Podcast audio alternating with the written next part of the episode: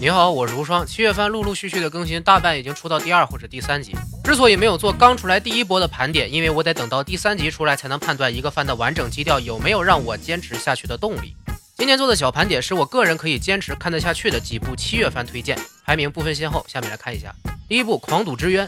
虽然这部动画作品前期主要靠演绎和福利来做噱头，而且主框架还是校园智斗这种比较老套的框架。但是战斗方式既不是热血搏斗，也不是推理解谜，是一种普通学生平时不会接触的项目——赌博。在这所私立百花王学院里，每个学生的地位不是靠学习成绩或者家庭条件来评定。对，只要你能赢下赌局，你就是受人尊敬的存在。相反，如果你输掉赌博，负债过多，就会沦为家畜，被剥夺学校里的人权，受尽欺凌。现有的阶级制度在这里完全不管用，只有依靠策略和大脑才能达到巅峰。主人公蛇参孟子是一个双亲病逝。独自承担姐姐巨额医药费的女高中生，平时是个温文尔雅的黑长直美女，但是一到赌博的时候，就会兴奋的各种演绎。其实是个纯粹享受赌博乐趣、不顾风险，但却异常冷静、技巧出众的胜负师。而故事就在孟子和学院的学学生会成员激烈的赌博交战当中开始了。人物作画和设定非常独特，这种节奏非常快的智斗，配上美少女们无敌的演绎，相当有吸引力。而且孟子赌到一定境界的时候，还会脸颊泛红、高潮迭起，太刺激了。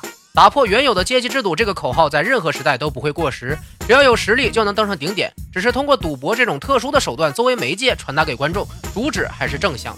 不过在此劝告各位，千万不要对赌博本身产生太大兴趣。赢大钱必然是靠出老千，普通人进去就是真的作死了，有害身心健康啊！动漫分数七点五，音乐分数六点五。第二部，欢迎来到实力至上主义的教室，和上一部一样，也是讲述学校智斗的故事，而且主旨也是一切只靠实力说话。故事发生在东京都高度育成高等学校，升学率百分之百的名门学校，在这里的学生是完全封闭式的学习，每月都会得到十万日元的补贴自由使用，平时上课也是放任主义。但是随着第一个月的结束，主角所在的最差的 D 班。终于发现这个学校特殊的学习系统是多么残酷。如果没有在每月的评分得到好的评价分数，意味着每个月的补贴会不足，甚至没有。如果想要摆脱困境，就必须不断的提高评定分数，让班级升级。而学校的系统是如何评分的，也不得而知。究竟是颠覆了现有社会秩序，还是社会规则的具象化？随着故事的展开才会揭晓。男主角是个扮猪吃老虎的形象，刚入学就被分到了最底层的地板，平时看起来就是个普通人，但是估计实力非常强大。和他对应的是一个非常孤傲，但其实很憧憬哥哥的女主角，学习不错，但是瞧不起比他弱的人。哥哥是这所学校里的 A 班学生以及学生会主席，他才想追着哥哥的脚步来到这里。估计这部作品应该会反映大量现实社会阶级的问题，不排除有点故弄玄虚的可能，但还是值得一看的。动漫分数六点五，音乐分数六点五。第三部《醉游记》第四季，这个是取材自我国小说《西游记》的魔幻题材老作品，主角四人呢就是唐三藏、孙悟空、猪八戒和沙悟净。在一个叫做桃源乡的地方，妖怪和人类和平共处，是一个非常和谐的世界。但是有一天突然发生了异变，妖怪们集体暴走，开始屠杀人类。三藏法师等人受命前去天竺调查异变来源，开始了四人的冒险故事。有生之年竟然还能看到新的《醉游记》动画。上一部第三季还是二零零四年的事情。为纪念《最游记》诞生二十周年，这部作品的最终章《Reload Blast》宣布动画化，今年七月终于面世了。本来就是上世纪末开始连载的作品，所以剧情安排会显得稍微老套。但是这主要就是给老粉丝看的，并且主要人物设定和声优都沿用老版，也是让粉丝们找回曾经的感动的好机会。爱抽烟的三藏、大胃王的悟空、好色的沙悟净，还有满脸和谐的八戒和白龙，桃花依旧，人面未变，有什么理由不看呢？动漫分数七点五，音乐分数六点五。第四部《Fate Apocrypha》。Fate 系列新作，原作是同人小说，后来经过行运社官方讨论，决定制作成游戏。但是后来企划有变，游戏变成了 Fate Go，这部 FA 就变成了动画。Fate 系列就是有名的圣杯战争，这部类似外传的作品是和原作第三次圣杯战争相近时间的平行世界，从七名从者自相残杀，变成了红黑双方各七人的捉对厮杀，还加入了第八直接 Ruler 作为裁定者。基本设定和 FSN、FZ 都是不同的，完全的新作品。当然了。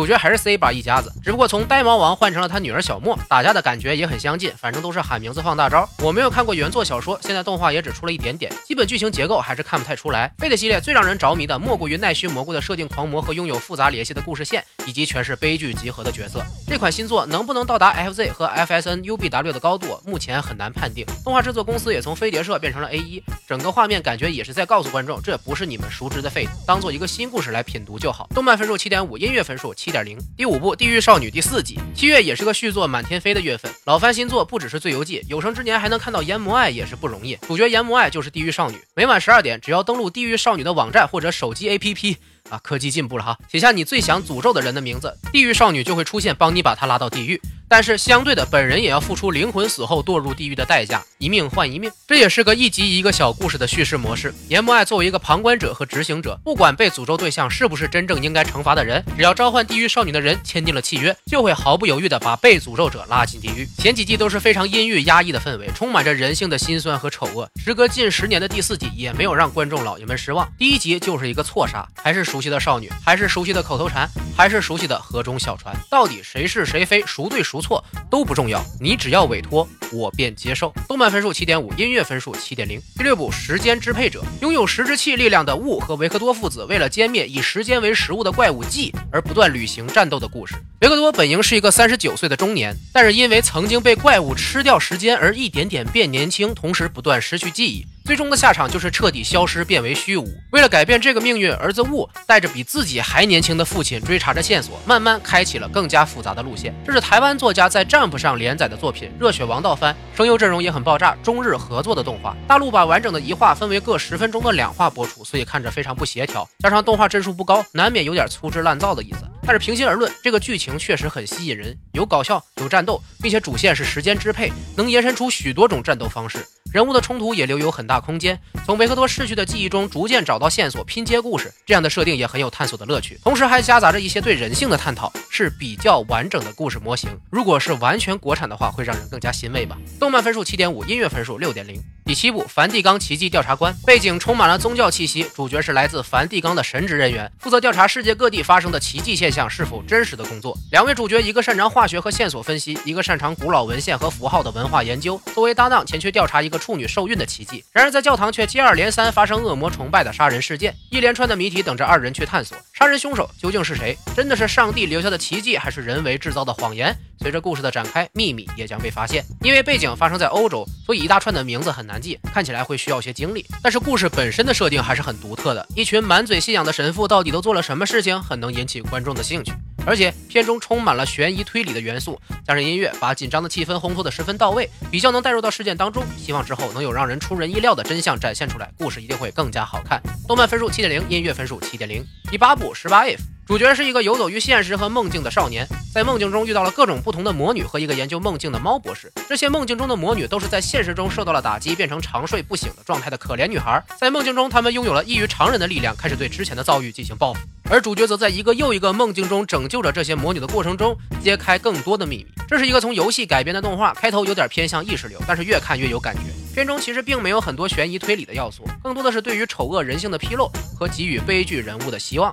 尤其是第二集中，男主的表现是虚拟作品主角少有的以暴制暴的态度，让整个故事看起来更真实可信，偏向故事而不是人物的叙事手法，也让我对这个游戏改编而来的动画有非常浓厚的兴趣，十分期待后面每一集的小故事。动漫分数七点五，音乐分数六点零。第九部来自深渊。千年前，地面上出现了一个巨大的深渊洞穴，传说那里有着无数奇异的动物和奇迹，吸引了众多探险者前去探索。长长的时间后，人们在深渊周围建起了城市，而众多探险者也建起了等级系统来培养后续的继承者。人类在这个深渊中会受到诅咒，下得越深，诅咒越严重，甚至会死亡。主角丽可是探险英雄之女，在一次探险中捡到了一个机器人，并把它带回了培养探险者的孤儿院，从此开始了属于自己的探险之旅。这部作品的人物属于萌系，个头矮小，行为可爱，只看封面和名字很容易被错过。但是如果细细的品读两集，就能感觉到这个作品背后的故事空间之大，颇有霍比特人的感觉。这个来历不明的深渊到底是什么？里面为什么会有这么多奇形怪状的生物和超级厉害的人类遗迹？深渊的诅咒究竟来源于什么？这些都是非常吸引观众的元素。看着看着就会感觉到这部作品好像和《萌娘动物园》的风格有些相近，都是非常萌的人物，都是非常轻松的作画和音乐，但是背后隐含的故事应该都是能引人深思的虐心篇章。动漫分数八点零，音乐分数七点五。第十部《笨女孩》。就是一个笨女孩的搞笑日常故事，很少看见这么好玩的元气少女了，足够无厘头，足够笨，足够搞笑，还有羞羞的段子，非常好看。可惜一集太短，只有十分钟，都是很有笑点的小品。本人每集都是笑着看完的，拿来调和一下口味，十分有效。动漫分数七点五，音乐分数七点零。那么本次非常不公正、非常不客观的七月新番部分推荐榜单就结束了。以我个人眼光可以看得下去的，并且值得推荐的，目前已开始更新的动漫作品就在上面。听说最近出现一个动漫鄙视链，如果你想在其他看动画的小伙伴面前显得很有逼格、很有品位，上述几个作品必须要了解了解。关注无双漫谈的微信公众号，发送一七零七到后台，